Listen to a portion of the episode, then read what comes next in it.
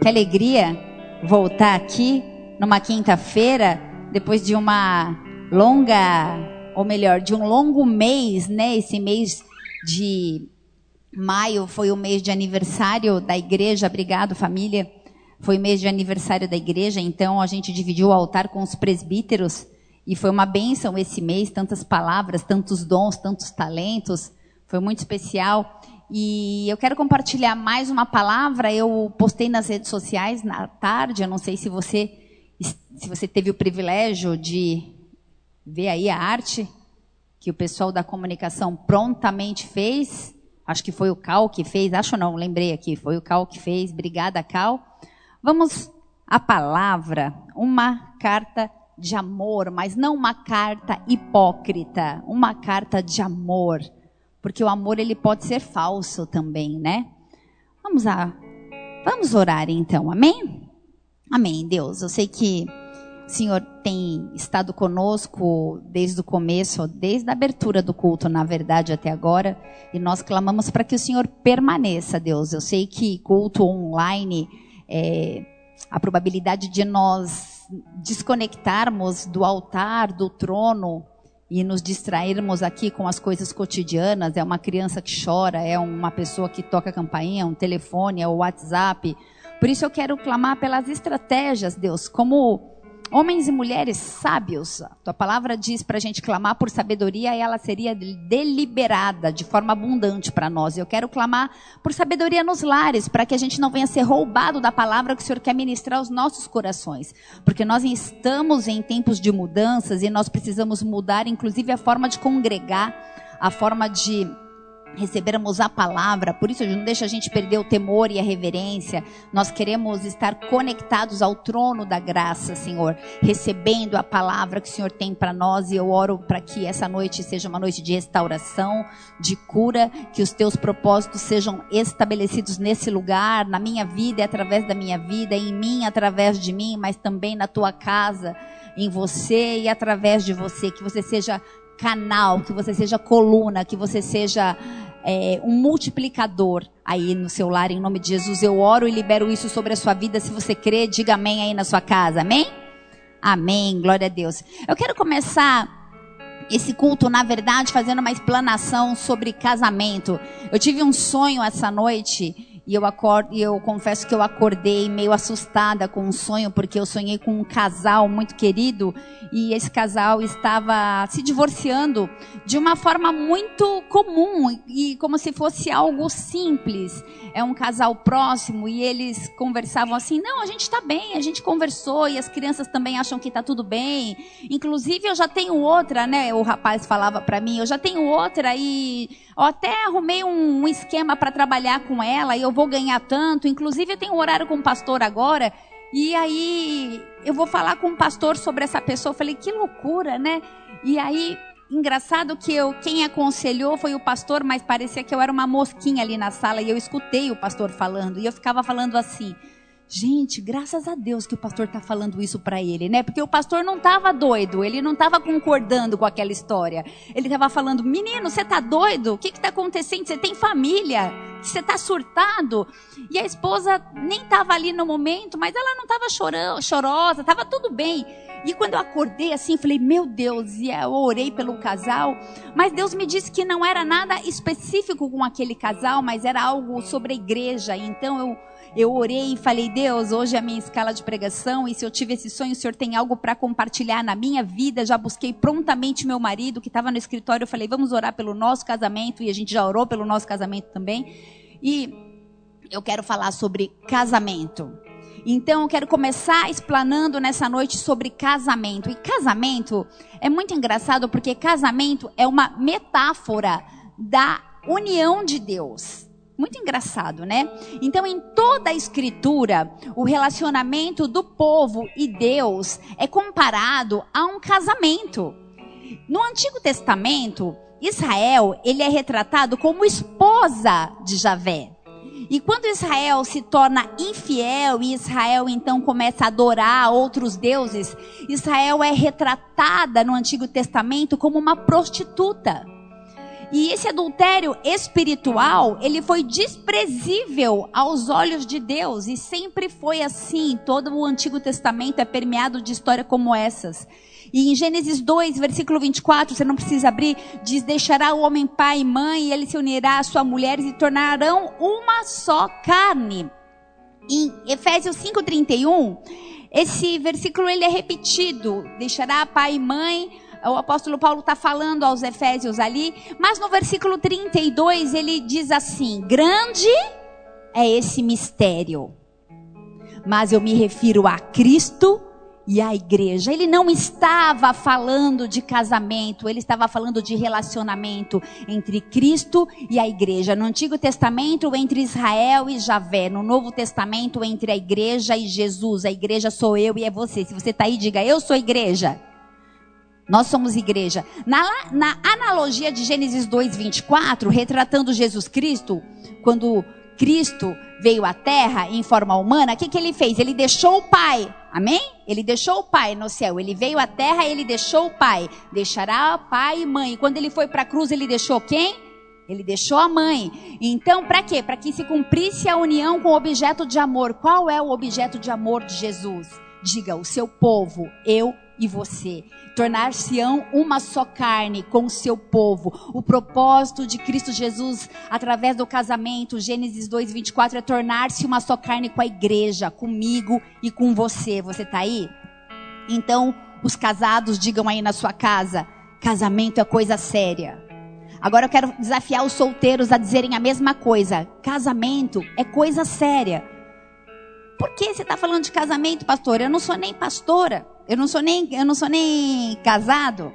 1 Coríntios 6, versículo 19, diz assim: Ou não sabeis que o vosso corpo é templo do Espírito Santo, que habita em vós, proveniente de Deus, e que não sois de vós mesmo, ou seja, você não é seu porque fostes comprado por um bom preço. Por isso glorificai, pois a Deus no seu corpo, no vosso corpo que não é seu, e no vosso espírito que também não é seu, porque pertence a Deus. Você está aí? Então nós fomos comprados, o preço que foi pago foi um preço caro, foi um preço de sangue. Nós cantamos isso no louvor aqui nessa noite. Foi alto preço pago, foi por amor, e esse preço foi pago para que eu e você venha, venhamos a pertencer. Nós pertencemos a Deus. E será que a gente entende na prática que nós não pertencemos a nós mesmos? Você consegue entender isso? Será que nós estamos dispostos a glorificar a Deus no nosso corpo e espírito? Será que nós discernimos que fomos comprados e o dono, aquele que nos comprou, pode fazer o que ele quiser com a gente? Você está aí? Sim ou não? Posso ouvir um amém?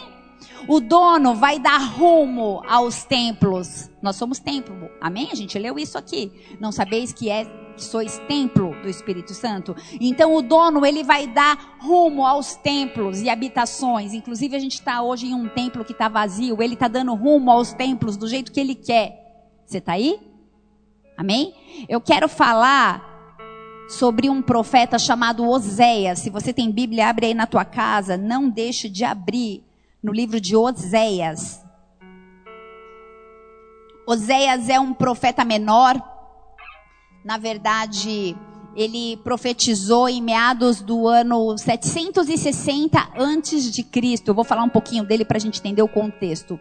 Na verdade, no capítulo 7, versículo 2, devido ao entendimento que ele tem acerca de pães e fornos, alguns estudiosos acham que ele foi padeiro. Então, houve umas especulações de que ele era um padeiro. E o mais notável a respeito de Oséias foi a respeito da sua vida familiar, foi a respeito do seu casamento. Ele casou com uma moça chamada Gomer uma mulher de prostituições, diz a palavra.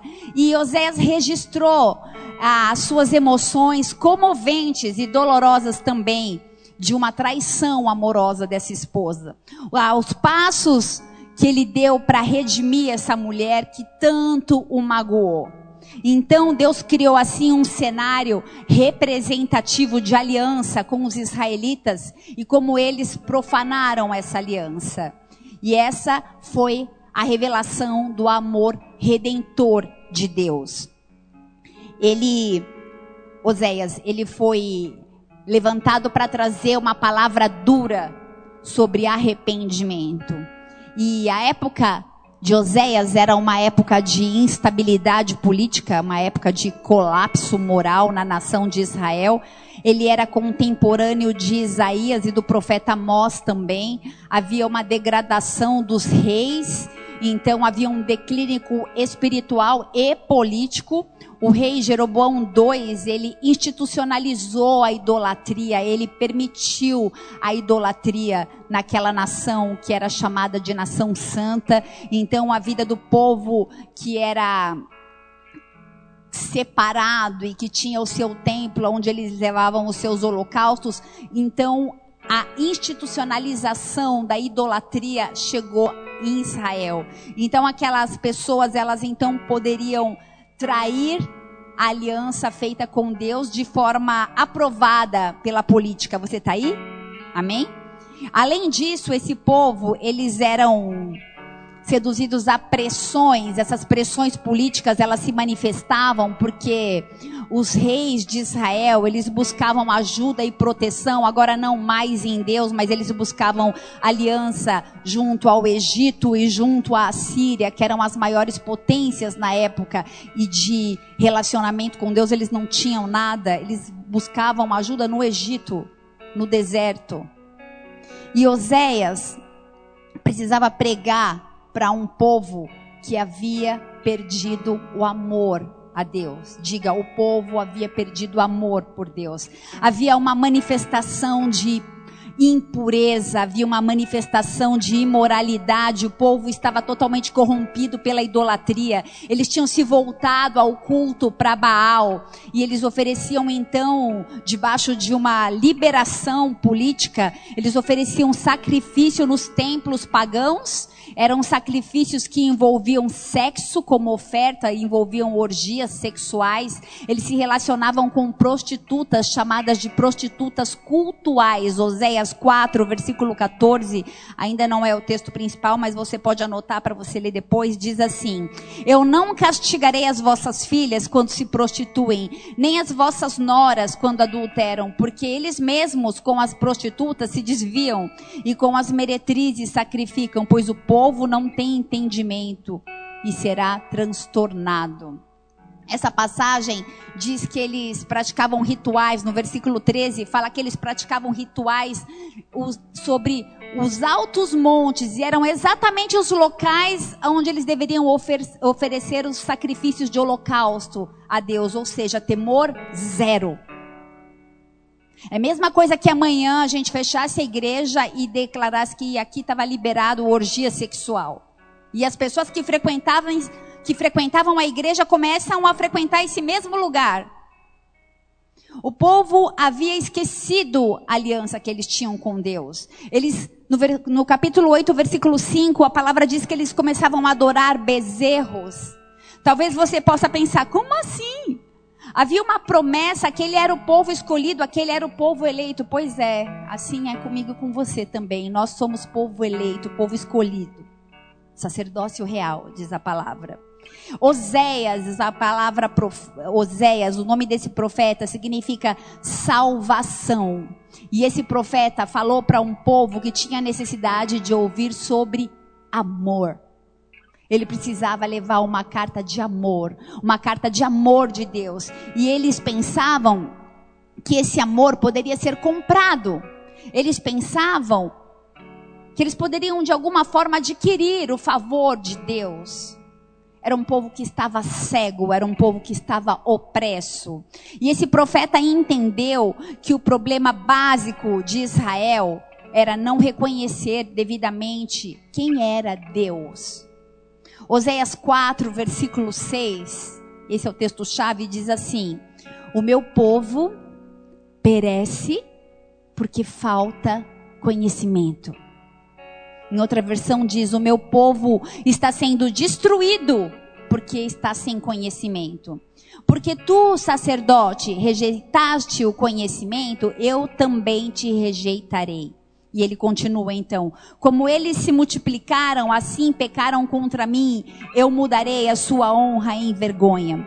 Comem da oferta pelo pecado do meu povo e pela transgressão eles têm desejo ardente. Então o desejo deles não era mais buscar a Deus, mas o desejo ardente deles era para buscar a transgressão e o pecado.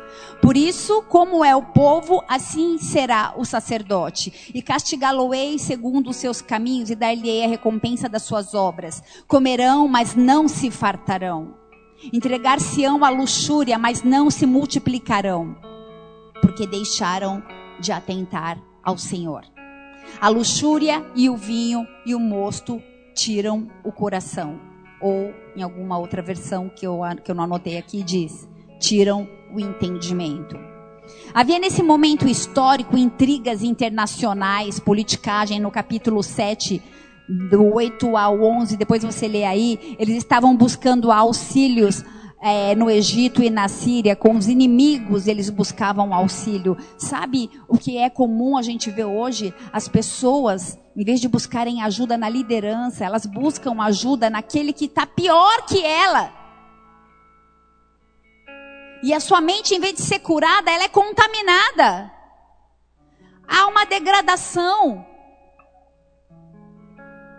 Oséias 4, versículo 2 diz assim: O que prevalece é perjurar, é mentir, é matar, é furtar, é adulterar. São arrombamentos e homicídios, homicídios sobre homicídios. Por isso a terra está de luto. Todo que mora nela desfalece. Animais do campo, aves do céu e até os peixes do mar perecem. Havia uma busca incessante pelo materialismo. Era um período de muitas riquezas, de prosperidade, mas o espiritual foi deixado de lado. Você está aí?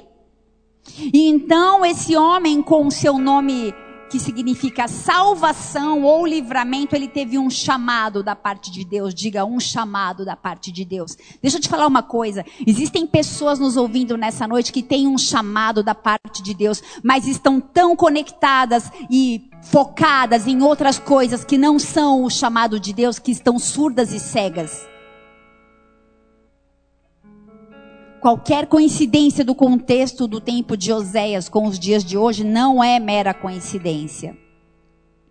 Quantos aqui têm um chamado?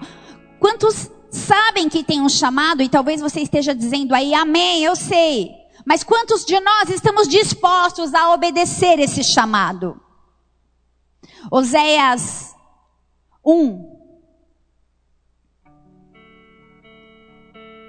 versículo, deixa, eu ler, do 1 ao 9, diz assim: O casamento de Oséias, símbolo da infidelidade de Israel. Palavra do Senhor que foi dirigida a Oséias, filho de Beri, nos dias de Uzias, Jotão, Acas e Ezequias, reis de Judá, e nos dias de Jeroboão, filho de Joá, reis, rei de Israel. Quando pela primeira vez falou o Senhor por intermédio de Oséias, então o Senhor lhe disse: Vai, toma uma mulher de prostituições e terá filhos de prostituição, porque a se prostituiu, desviando-se do Senhor. Foi-se, pois, e tomou a Gomer, filho de Diblaim, e concebeu e lhe deu um filho, e disse-lhe o Senhor: Põe-lhe o nome de Jezreel, porque daqui a pouco castigarei pelo sangue de Jezreel a casa de Jeú, e farei cessar o reino da casa de Israel. Naquele dia quebrarei o arco de Israel no vale de Jezreel. Tornou então ela a conceber e deu à luz a uma filha. E disse o Senhor a Oséias: Põe-lhe o nome de desfavorecida, porque eu não mais tornarei a favorecer a casa de Israel para lhe perdoar Porém, da casa de Judá me compadecerei o salvarei pelo Senhor, seu Deus, pois não o salvarei pelo arco, nem pela espada, nem pela guerra, nem pelos cavalos, nem pelos cavaleiros. Depois de haver desmamado a desfavorecida, coitada da criança, concedeu e deu à luz a um filho, um menino, de duas meninas e um menino. Disse o Senhor a Oséias: Põe-lhe o nome de não meu povo, porque vós não sois meu povo, nem eu sou seu Deus. Uau! Que paulada! O profeta ouviu isso. Imaginem Oséias ouvindo isso de Deus. Casar-se com uma prostituta. A gente leu 1 Coríntios 6, falando que o nosso corpo é templo do Espírito Santo e que ele não é nosso. Eu creio que Oséias sabia que ele tinha um chamado ele obedeceu. Ele falou: Tá bom, Senhor.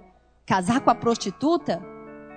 Eu sou profeta, eu sou padeiro, eu sou honesto, sou trabalhador, sou limpinho. Casar com a prostituta?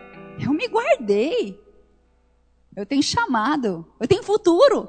Casar com a prostituta e ter três filhos amaldiçoados com esses nomes aqui terríveis?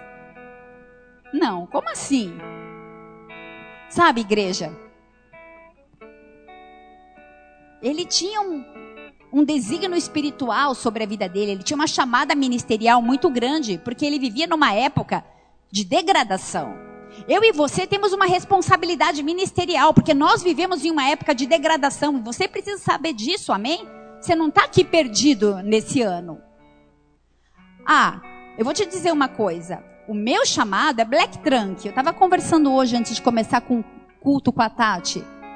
Às vezes dá uns trancos que você fala, não vou aguentar, Senhor. Mas sabe de uma coisa?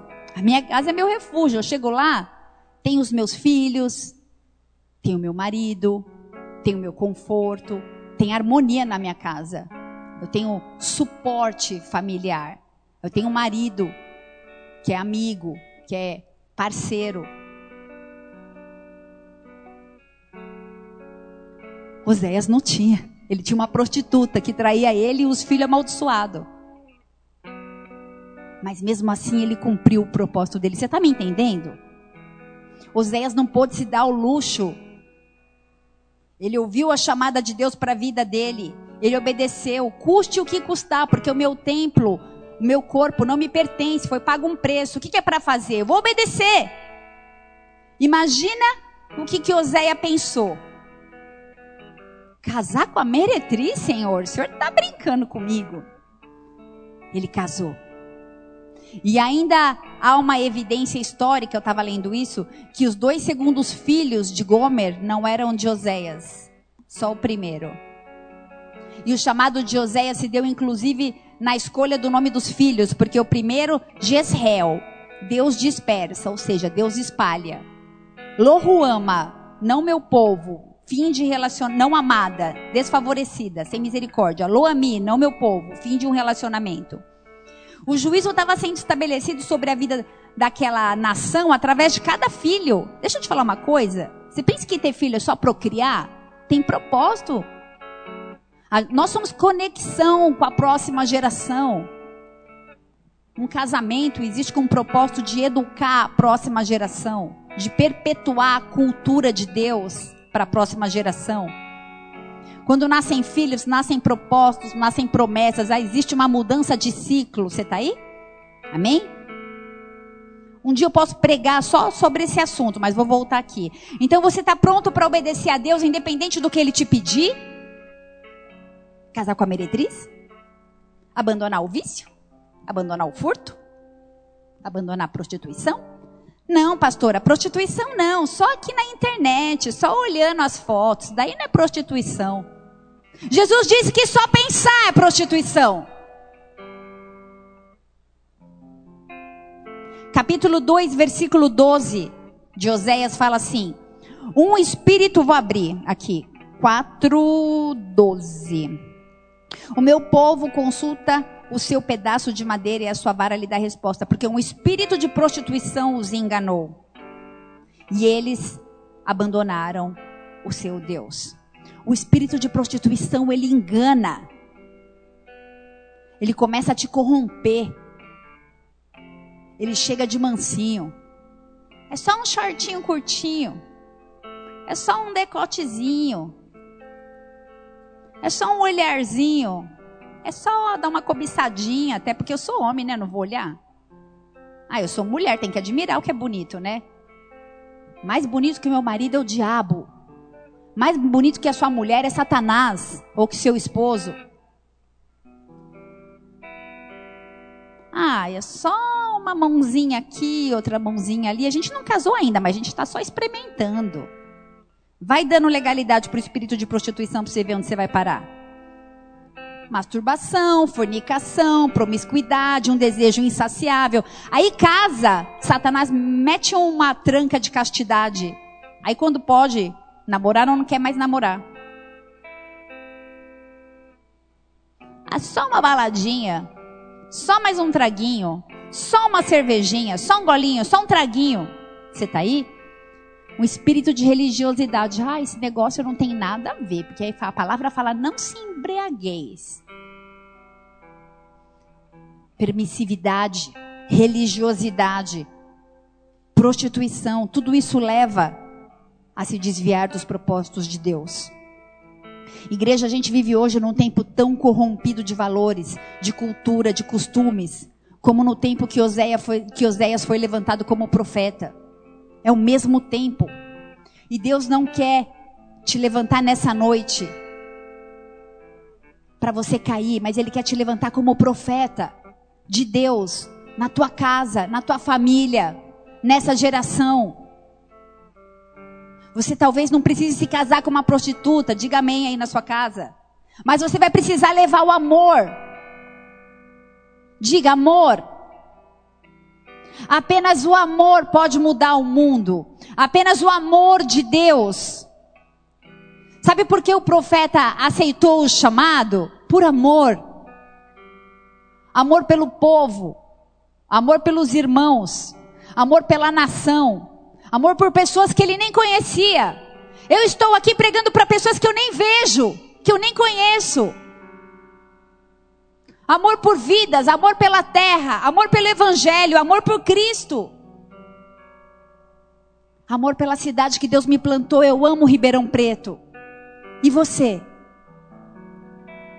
O casamento de Oséias com Gomer, a meretriz, visava ilustrar o adultério espiritual que Israel havia cometido contra Deus. A experiência pessoal de Oséias de ter uma esposa infiel o capacitou em parte a compreender o desgosto profundo de Deus com um povo que era infiel e não desistir. Sabe por quê? Por amor. Só por amor. Os hebreus, eles foram infiéis e eles procuravam outros deuses, da mesma forma que uma meretriz procura outros homens. Baal. Baal significa, olha que irônico, significa senhor, Baal significa marido. Você acredita nisso? E era uma referência aos deuses das chuvas de outono e inverno, temporã e serôdia, que eram imprescindíveis para ter uma boa colheita. Então o povo de Israel se prostituiu com Baal. Quem vai fazer chover na sua vida é Deus, não é Baal. Você precisa crer nisso. Baal era o marido que fertilizava a terra. A prostituição praticada nos templos era para induzir Baal a fertilizar a terra. Isso pode ser, pode soar absurdo para você, mas deixa eu te falar uma coisa: a gente age assim quando a gente confia na força do nosso braço, quando a gente confia no jeitinho no QI, quem indica. Você está aí? Ou você crê em Deus, ou você crê na força do seu braço. Mateus 6,24 diz que é impossível servir a dois senhores. É impossível. E eu estou falando de adultério espiritual. Não conseguiam mais confiar em Deus como provedor, como girê. Você acha que você é próspero porque você trabalha muito? Você acha que você é próspero pela força do seu braço? Você acha que você é próspero porque você conhece muita gente, pelos seus relacionamentos? Você prospera porque Deus tem uma aliança com você e ainda que você seja infiel, Ele permanece sendo fiel. Você é fiel a essa aliança? Hoje a infidelidade a Deus continua nas nossas vidas. Quando a gente pratica quando nós praticamos atos que desonram o nome do Senhor. Ainda hoje nós somos um povo adúltero. Qual é a mensagem que um povo adúltero precisa ouvir? Amor. Essa era a mensagem que Oséias trouxe, essa é a mensagem que eu preciso trazer essa noite, para mim e para você. Você está aí? Como levar uma mensagem de amor? A mensagem de um Deus de amor a um povo que não estava inclinados a dar ouvido e provavelmente só entenderiam essa palavra se eles ouvissem sobre esse amor. Não adiantaria ouvir sobre o amor. Então a solução, a solução da parte de Deus foi deixar que Oséias fosse o próprio sermão. A solução da parte de Deus muitas vezes é deixar que a minha vida seja um sermão, é deixar que a sua vida seja um sermão. Você está aí?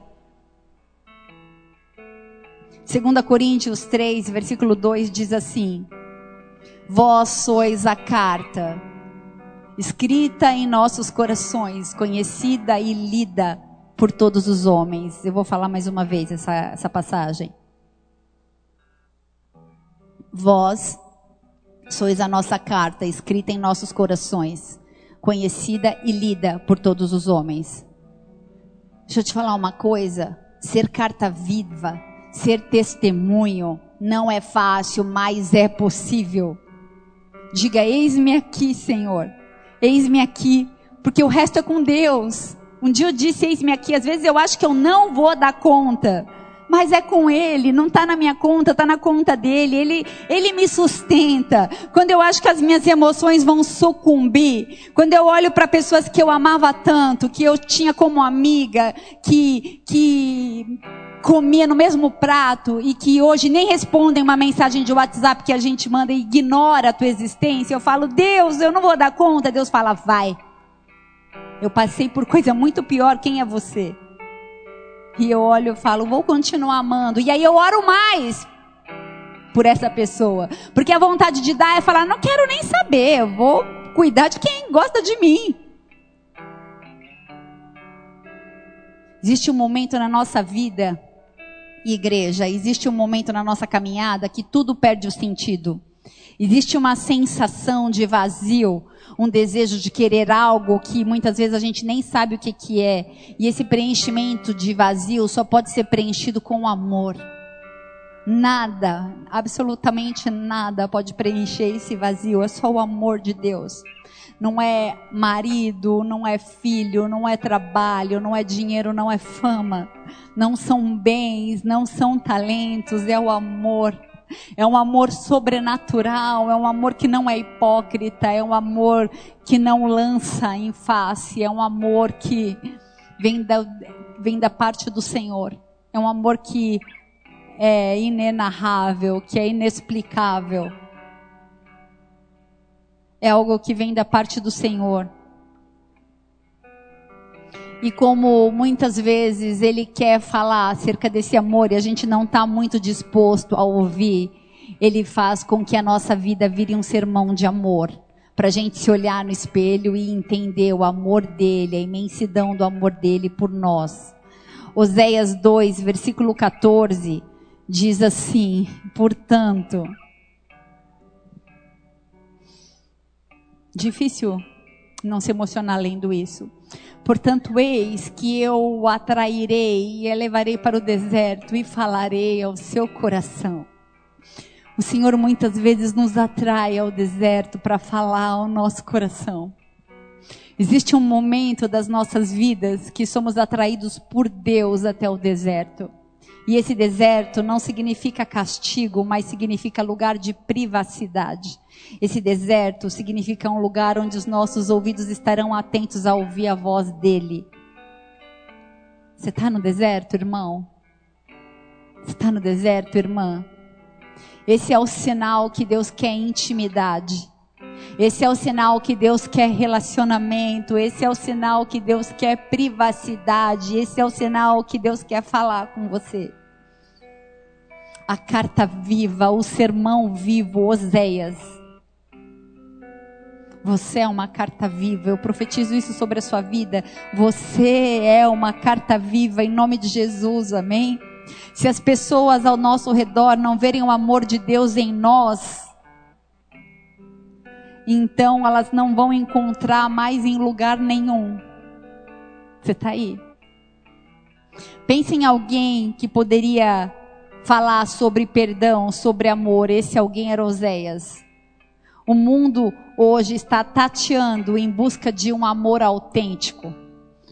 Nós não podemos separar o nosso testemunho e o nosso ministério da nossa vida. Sabe, eu ouço pessoas falando assim: o meu ministério e a minha vida são separados. Não existe a possibilidade de separar, porque já não sou mais eu que vivo, mas Cristo vive em mim. E é tudo junto. Ah, porque um é o trabalho, um é a vida profissional, o outro é o meu ministério, o outro é o meu casamento. Tira isso da sua cabeça, isso não existe. É tudo. Cristo em mim, tudo, tudo.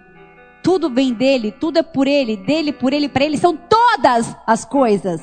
Tudo é dele. O teu casamento é dele, as tuas finanças são dele, as tuas emoções são dele, a tua saúde é dele, o seu ministério é dele, o teu chamado é dele, os teus dons são dele, o teu talento é dele, tudo é dele.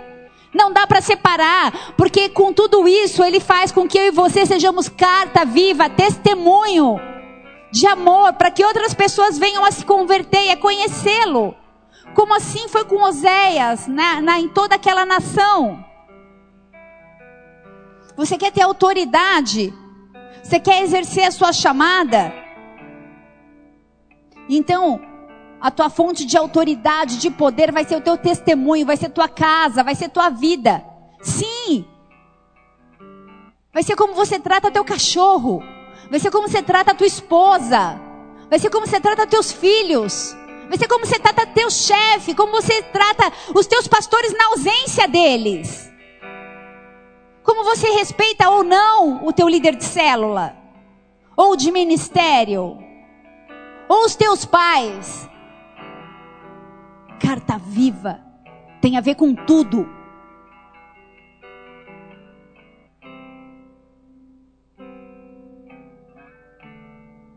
Tem a ver com honra, tem a ver com unidade, tem a ver com autoridade, tem a ver com compromisso, tem a ver com lealdade, tem a ver com fidelidade, com compaixão, com amor, com humildade, com simplicidade. Você quer ministério? Você quer unção? O ministério começa na sua casa. No seu namoro, na sua faculdade no clube que você frequenta, no escritório, na academia. E aí você é igreja lá, você é extensão das mãos do Senhor lá, você é carta viva lá. Tem gente que até começa bem, aceita Jesus ou glória. Mas aí a primeira tribulação já quer desistir. E aí entra num processo de instabilidade, levanta, cai, levanta, cai acha que tudo é retaliação do diabo. E o poder de Deus fica onde? Que carta é essa? Que mensagem é essa que você está escrevendo? Você quer passar o que para quem? Que amor é esse que você quer refletir? Que amor de Deus é esse? A carta precisa ser de amor genuíno, não pode ser de um amor hipócrita. Precisa refletir o amor de Deus de cara fechada, emburrada, emburrada, não cumprimenta ninguém, não fala com ninguém. Que amor é esse? Que abre mão daquilo que Deus entregou para você.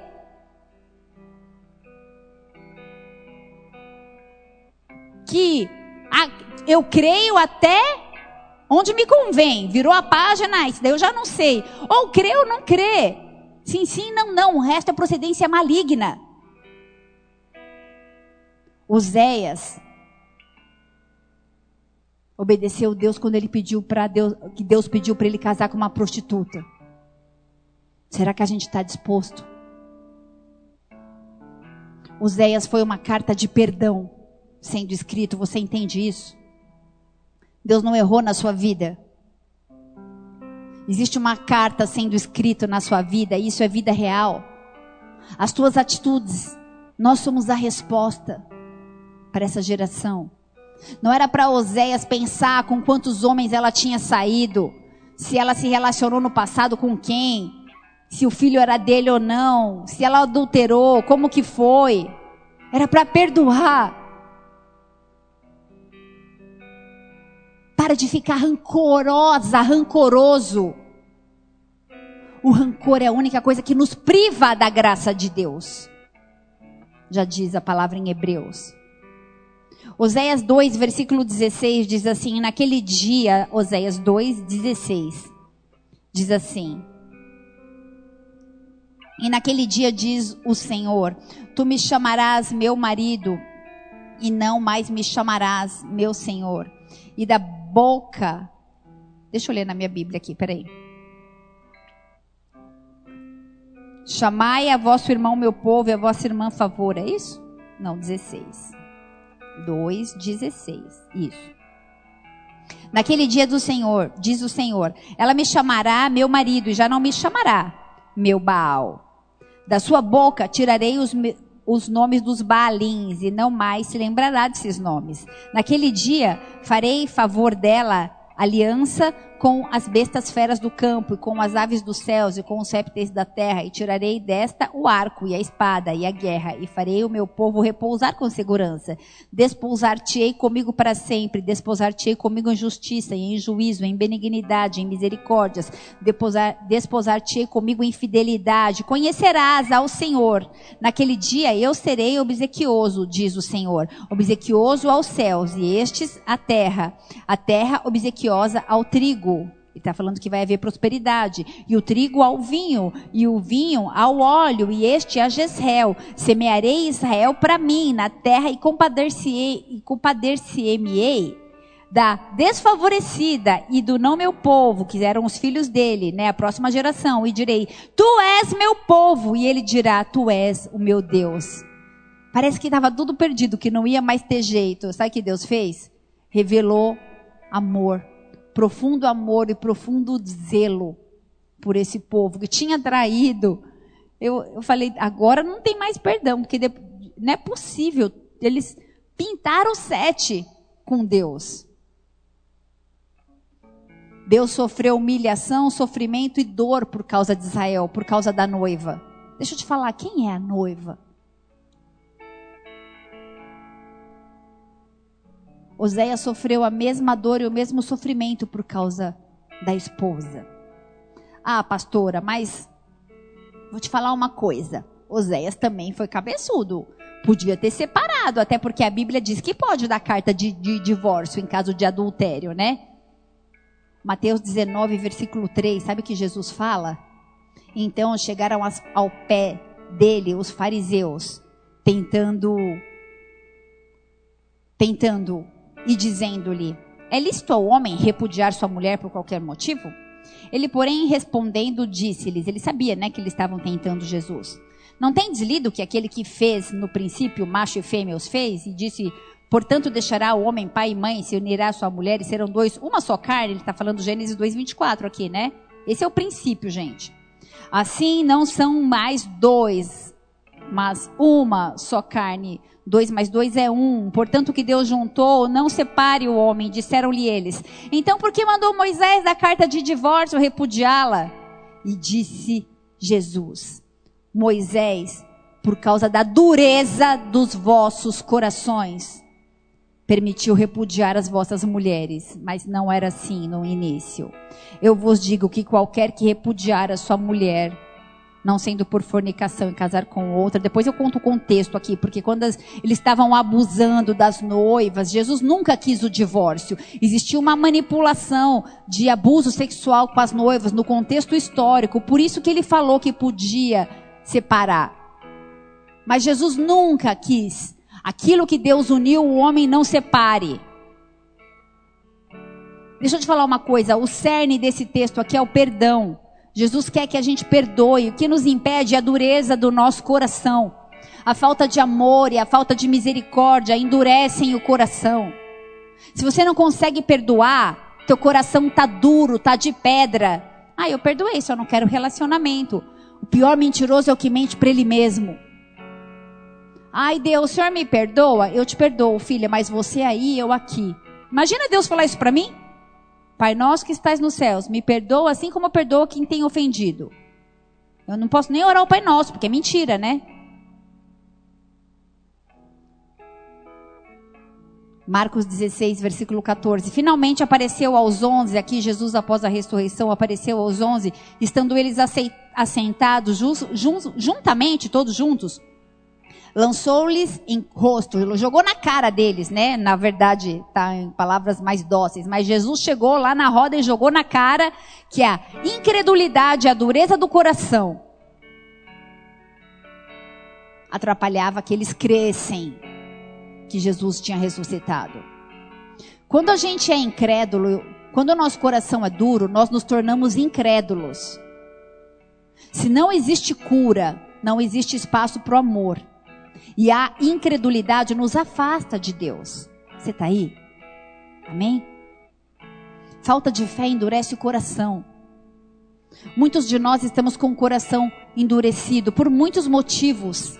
Nos tornamos incrédulos. Pessoas que criam, que congregavam, que serviam. Hoje eu não sei mais se eu creio nisso. Parece que era uma história tão longe da minha realidade. Trocaram sua rotina de comunhão, intimidade, relacionamento por Deus, por academias, por Netflix e por tanta bobeira que o mundo oferece. Não que isso seja pecado, mas em equilíbrio. Buscai o reino de Deus, a sua justiça em primeiro lugar. falta de perdão, falta de esperança, falta de expectativa, frustração, paralisação, emoção ferida. Muitos sentimentos têm nos tornado adúlteros ao nosso relacionamento com Deus. Adúlteros espirituais nós temos nos tornado. Talvez você seja fiel ao seu esposo, mas e a Deus? Adúlteros emocionais, você vem na igreja, mas sua cabeça nem está mais aqui. A gente quebra aliança com Deus, a gente quer mudar os padrões de Deus, a gente quer moldar os padrões de Deus para os nossos padrões. O nome disso é adultério. Não é do meu jeito, mas é do jeito dele. Todo o contexto que nós temos vivido hoje serve para a gente escrever uma carta de amor.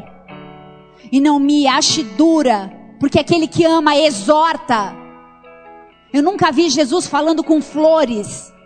Mas eu vi Jesus quebrando a banca e falando: convertam-se raça de víboras. Não pode ser da boca para fora. Não pode ser hipócrita. Tem que ser de verdade. Tem que ser de dentro para fora. Tem que ter fruto, como o pastor ministrou. Para que haja prazer nele. Nós estamos inseridos no contexto ideal, assim como Oséias estava, eu e você também estamos. E estas são as marcas, estas são as feridas, estas são as dores e estes são os propósitos de Deus na minha e na sua vida. Deixa eu te falar, Deus não errou. Ele é perfeito, não há sombra de dúvidas e erro naquilo que ele faz. É noite de restauração, amém? É noite de restaurar a aliança de fidelidade. Ainda que houveram traições, talvez como a de Oséias com Gomer. E você logo pensa, o quê? Perdoar? Não, foi muita humilhação, foi muita dor. Pastora, você não sabe o que eu passei. A amargura. Oséias 3 diz assim: Vai outra vez e ama aquela mulher amada do seu amigo. A mulher dele foi ficar com o amigo dele. Não foi com qualquer um, foi ficar com o amigo dele. Amada do seu amigo e adúltera, como o Senhor ama os filhos de Israel, embora eles olhem para outros deuses e amem bolo de uvas, que era um bolo que eles davam aos filhos de Baal. E comprei para mim por 15 peças de prata e um homer de cevada e meio homer de cevada e disse: Tu ficarás comigo muitos dias, não te prostituirá e nem será de outro homem, assim quero ser para ti também. Ele comprou de volta a esposa que era dele e falou para ela não traí-lo mais. Eu não sei qual foi o tamanho da, da humilhação daquele homem. Ela era uma prostituta, ela se tornou escrava. Oséias pagou um preço por ela. Assim como o Senhor pagou um preço por mim e por você. Imaginem a humilhação desse homem, imaginem a dor dele. Eu paguei um preço por essa mulher e ela nem valoriza, ela sai de novo com outros homens. Mesmo assim, ela, ele foi até essa mulher e ele a perdoou. Ele era um homem de carne e osso, como eu e você. Nós também fomos comprados. Nós fomos comprados, 1 Coríntios 7, 23 por um bom preço, não vos façais servos de homens. 1 Coríntios 6, 20 diz: Porque fostes comprado por um bom preço, glorificai a Deus no vosso corpo e no vosso espírito que pertencem a Deus. Nós fomos comprados, nós fomos resgatados. Imaginem Jesus olhando para mim para você e falando: Filho, filha, você não precisa mais ser escravo. Eu já paguei o preço. Você não precisa mais passar por isso. Larga esse vício, larga esse rancor, sai dessa vida, larga essa amargura, lança fora essa tristeza de alma. Você foi ferido em outro ministério, libera, perdoa, segue sua vida. Não fica acumulando entulho. Eu paguei um preço por você, um preço de sangue. Sabe, não importa como está a sua vida hoje. Não importa o que você já aprontou no seu passado. O que importa é que o seu futuro pode ser maravilhoso. O seu futuro começa no próximo minuto. O que vai fazer você da sua vida? Que rumo você vai dar para a sua vida? Essa responsabilidade é sua, de mais ninguém. Não é dos seus pais, não é dos seus líderes, é sua. Um casamento de sucesso, deixa eu te falar uma coisa: casamento é coisa séria. Um casamento de sucesso não é coisa de gente perfeita que vive perfeitamente por princípios perfeitos. Ao contrário, o casamento é um estado pelo qual pessoas imperfeitas e frequentemente se machucam sim, se humilham sim, mas essas pessoas acham graça nesse relacionamento e essas pessoas então entendem o perdão e liberam um perdão uma a outra, sabe quando? cotidianamente e permitem que o poder de Deus transforme o casamento. Você acha que esses casamentos, eu tenho 15 anos de casado, é, não foi fácil até aqui, mas a gente tem casamentos aqui na igreja de 40 e de 50 anos. Você acha que esses casamentos permanecem como? Regados a perdão. Pastora, eu nem sou casado, o que isso tem a ver comigo? Oséias foi chamado para suportar o coração magoado e o casamento desfeito. Ele suportou indignação, vergonha pública. Quanto mais ele vivia a experiência da infidelidade com Gomer, mais profundamente ele conheceu a frustração de Deus para com seu povo. E ele aprendeu que Deus nos ama tanto. É uma imensidade de um amor que eu tenho tentado explicar e na verdade eu tenho tentado entender que amor é esse? Que amor é esse?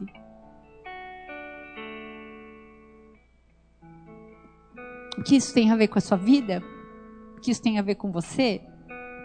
Você talvez tenha traído Deus ou ainda trai, mas Ele te ama e Ele te deseja, ainda assim.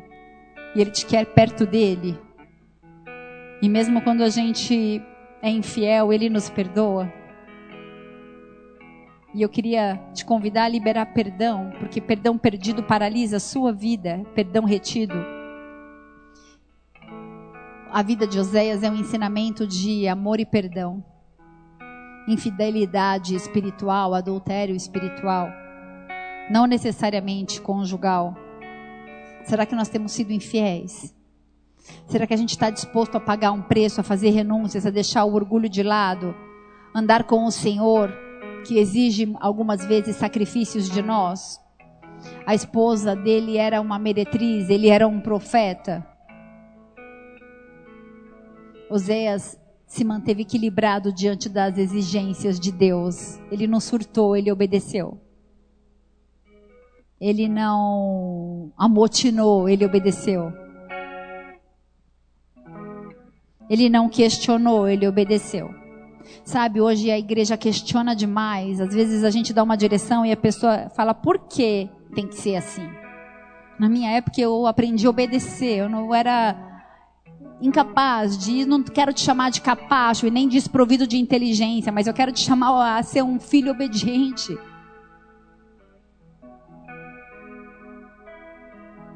Como Oséias foi fiel e envolvido, independente da situação volátil que ele vivia. Ele não chegava para Deus e falava: Deus, o senhor não sabe o que eu estou passando. Vi minha mulher com dois. E meus filhos estão em casa. E eu tô, saio da padaria e levo o pão para eles. E daí eu tenho que profetizar. E o povo não escuta. E é uma política, tá tudo zoada. E o tempo tá difícil. E aí eles, onde era para ser igreja, eles estão tendo relação sexual com as prostitutas templais. Deus, eu não vou dar conta disso não. Porque tá muito feia a situação. Ele foi. Ele não ficou murmurando, não, ele foi. Eu não estou te perguntando como que está lá fora, está falando, vai, ide. A gente está olhando demais para o nosso umbigo. A gente vai prestar conta um dia de tudo aquilo que o Senhor falou para a gente fazer e a gente está paralisado pelo nosso egocentrismo. Essa é uma história de uma carta de amor, sem hipocrisia, que precisa ser anunciada. Porque eu estou falando de Ribeirão Preto, são mais de 700 mil pessoas nessa cidade. Quantas conhecem a Jesus Cristo? Quantas servem a Jesus como Senhor e Salvador? Quantas pessoas estão conectadas nessa live? Quantas pessoas vai, vão, vão ter acesso a essa mensagem?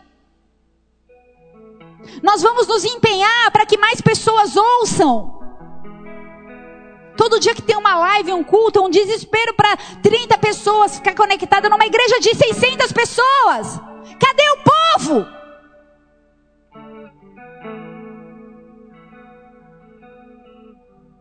A gente não tem como separar a nossa comunicação da nossa conduta. Para ter credibilidade é preciso ter emoção, é preciso ter verdade. São necessárias marcas. Oséias, Oséias sentiu a dor de Deus.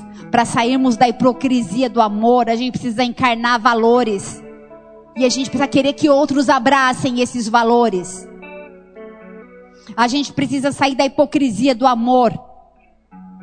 De palavras sem atitudes.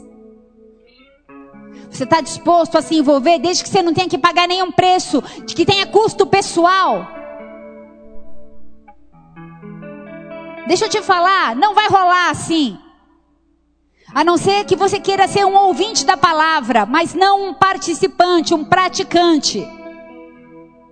Porque ouvir uma coisa e ser um praticante da palavra é outra. Por 60 anos, Oséias pregou. Eu estou falando 60 anos. Ele profetizou. No capítulo 8, no versículo 7. Depois você lê. Ele falou sobre semeadura. Semeia vento, vai colher tempestade. O que você está semeando no capítulo 10? Ele estava falando de semeadura. Semeia retidão, você vai colher lealdade. É hora de buscar o Senhor. Porque Ele vai fazer chover a justiça dele sobre vocês. Se plantar em piedade, no versículo 13, ele fala: vocês vão colher o mal, vocês vão colher o fruto do engano. Existe uma lei que não falha, e é a lei da semeadura. Você não vai colher uma semente de algo que você não plantou. Você não vai colher. Oséias 14. E agora eu vou encerrar. Versículo 1 diz assim: Volta, ó Israel, para o Senhor teu Deus, porque pelos teus pecados está caído. Tende convosco palavras de arrependimento e convertei-vos ao Senhor. Diz ele: Perdoa toda iniquidade e aceita o que é bom, em vez de novilhos, sacrifício dos vossos lábios. Ele quer sacrifício dos nossos lábios. Será que nós estamos dispostos? Ele pregou 60 anos e não houve arrependimento, ele pagou um preço alto. Chega de adultério, hoje é a sua noite. Hoje é a sua noite de arrependimento. Hoje é a noite de parar de ceder à sedução da TV, da internet. Chega de não ouvir mais. Porque se for preciso, ele vai te levar para o deserto. Talvez nós já estejamos todos inseridos no deserto. Baixa sua cabeça, fecha seus olhos. É noite de liberar pessoas. É noite de liberar pessoas que você não consegue perdoar. Quando você perdoa, não dói mais. Né? Acho que eu preciso perdoar também, porque ainda dói algumas vezes. Tira a pedra que você colocou em cima. Porque às vezes a gente põe pedra, sabe? A gente ignora, finge que não existiu. E aí a gente tira a pedra. E sabe o que tem embaixo?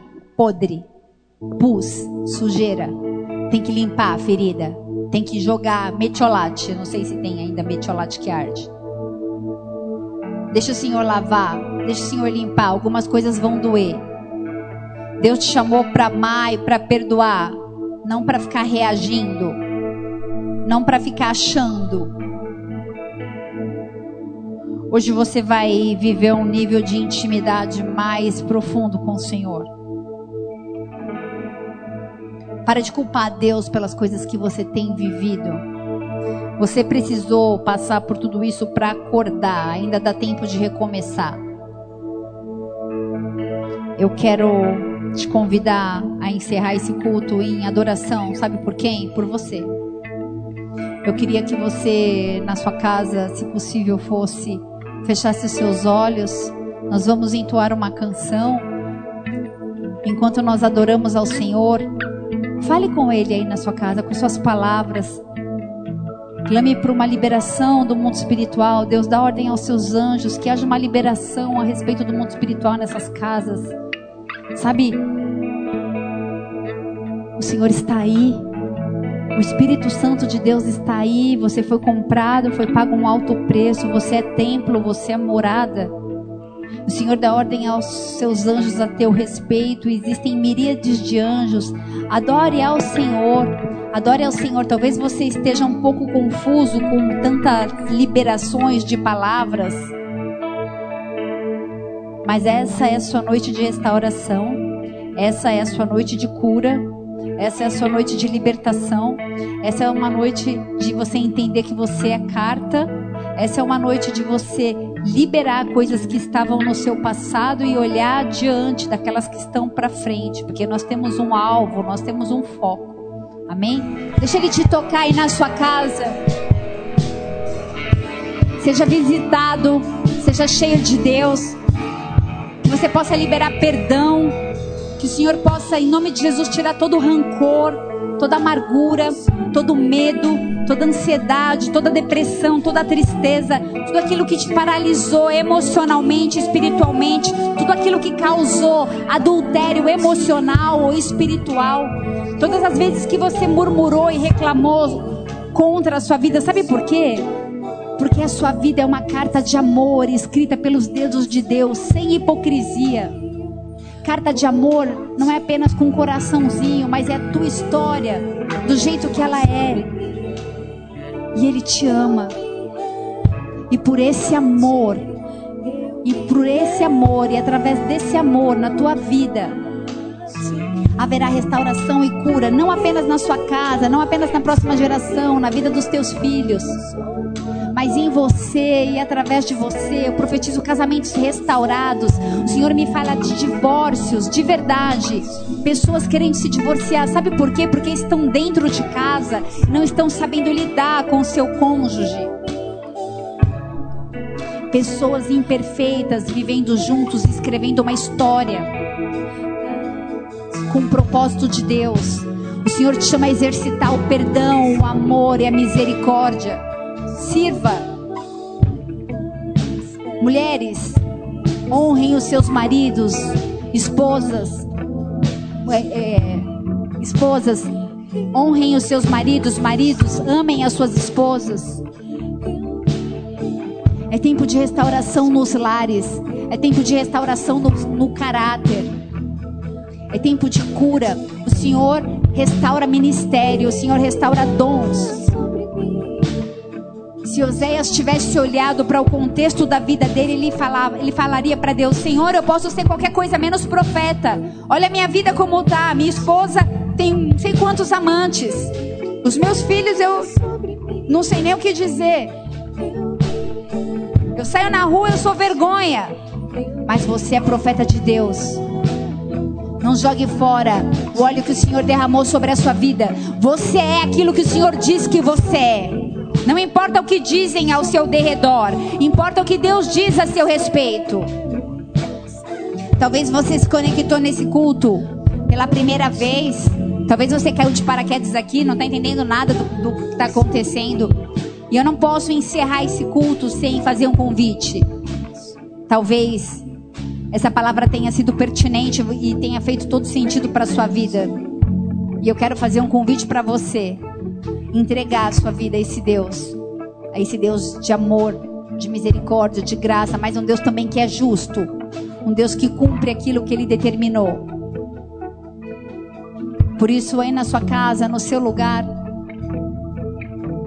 deixa a sua fé ser ativada E declara assim comigo, diga: Senhor, Senhor, nesta noite noite eu quero declarar eu quero declarar que apesar de mim, que apesar de mim, das minhas limitações, das minhas limitações, das minhas falhas, das minhas falhas, eu reconheço eu reconheço Jesus Cristo Jesus Cristo como meu único como meu único e suficiente e suficiente Senhor e Salvador. Senhor e Salvador. Eu sei Eu sei que foi pago que foi pago um alto preço um alto preço pela minha vida pela minha vida e eu valorizo e isso. eu valorizo isso. E eu entrego a minha vida E eu entrego a minha vida a Jesus Cristo. a Jesus Cristo. Eu declaro E eu declaro que eu sou que serva, eu sou servo, filha, filha, filho, e eu reconheço Jesus Cristo e eu reconheço Jesus como meu Cristo único como meu único e e suficiente suficiente Senhor Senhor e Salvador. e Salvador. Escreve meu nome Escreve meu no nome livro da vida. no livro da vida. Muda minha história. Muda minha história. Marca a, marca a minha vida. Marca a minha vida. Em nome de Jesus. Em nome de Jesus. Amém?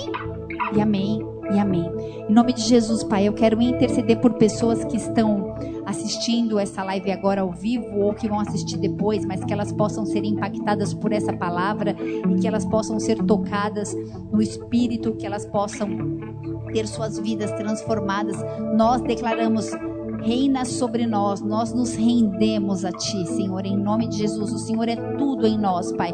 Por isso, em nome de Jesus, Pai, marca pessoas, muda chamado, muda caráter, muda história, muda ministério. Se você está conectado aí, eu queria te convidar a mandar uma mensagem para nós no inbox manda uma mensagem pedindo oração, manda uma mensagem falando: olha, eu quero participar de uma célula, eu quero fazer parte do corpo de Cristo. Nós temos re recebido um, dezenas de mensagens de pessoas falando que querem congregar conosco e nós em breve estaremos abertos e Deus vai completar a obra que Ele começou. Mas deixa eu te falar, não precisa esperar a igreja abrir, você igreja aí. Amém? Você, igreja aí, seja luz na, na, sua casa, tenha temor e reverência na hora dos cultos, não se distraia, trate da mesma forma que você trata quando você está aqui, amém? Em nome de Jesus, que o Senhor te abençoe e te guarde, que você seja livre para viver um tempo novo com o Senhor. Vamos orar o Pai Nosso? Oremos todos juntos. Pai nosso que estais nos céus, santificado seja o teu nome. Venha a nós o teu reino e seja feita a tua vontade, assim na terra como nos céus. O pão nosso de cada dia nos dai hoje. Perdoe as nossas dívidas, assim como nós perdoamos aos nossos devedores. E não nos deixe cair em tentação. Livra-nos do mal, porque teu é o reino, o poder e a glória para todo sempre. Amém e amém. Que o amor de Deus Pai, a graça, a comunhão e as consolações do Espírito Santo da promessa estejam de hoje até que ele volte na sua casa. Que você seja a extensão do amor de Deus, que você seja essa carta de amor escrita, amor sem hipocrisia, amor não de falar, mas amor em atitudes, em verdade. E o nome dele seja exaltado em você e através de você. Deus te abençoe. Eu te amo em Jesus Cristo. Glória a Deus.